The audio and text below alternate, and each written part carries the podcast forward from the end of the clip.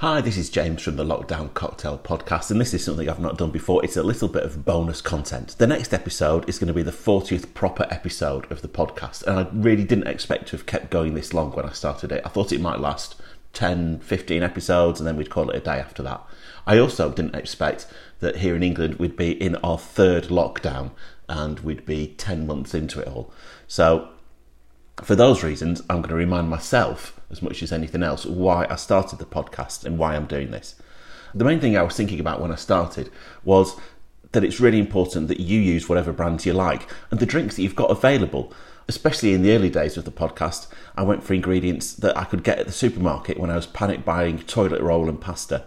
Gin has tended to be Gordon's, rum is Bacardi, vodka is Smirnoff those are the market leaders, and you'll see a lot of people, particularly on booze Instagram, turning their nose up at those brands. But do you know what? They're affordable, they're readily available, and they make good cocktails. Don't let anyone tell you different. If you've got those things in your cupboard, if you've just got the supermarket brands, it's fine. If it makes a drink that you enjoy, then go for it. Secondly, glassware. Use whatever you've got. We've got IKEA martini glasses and some Babycham coupes, and they've really come into their own these last few months. You don't need to go out and get specialised glasses from expensive retailers, and you definitely don't need a Nick and Nora glass. Thirdly, garnish is a nightmare. If you've got some citrus fruit in the bowl, that's brilliant. Slice a wheel out from it to stick in your drink, shave off some of the peel. Otherwise, relax, enjoy your drink. If it's not garnished, it's really not the end of the world. After you've made your cocktail, drink it as soon as you can. Do not spend the next half hour photographing it for Instagram.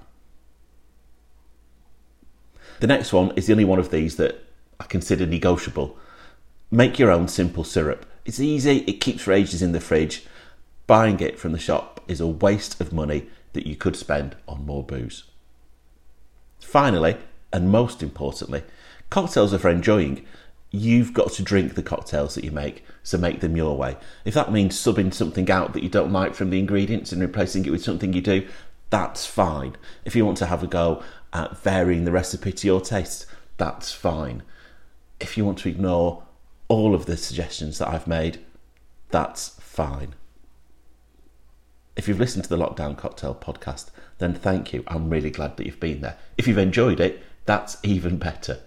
Normal service will resume at the weekend, and I'll be back with a quick, simple recipe for another, hopefully, delicious cocktail.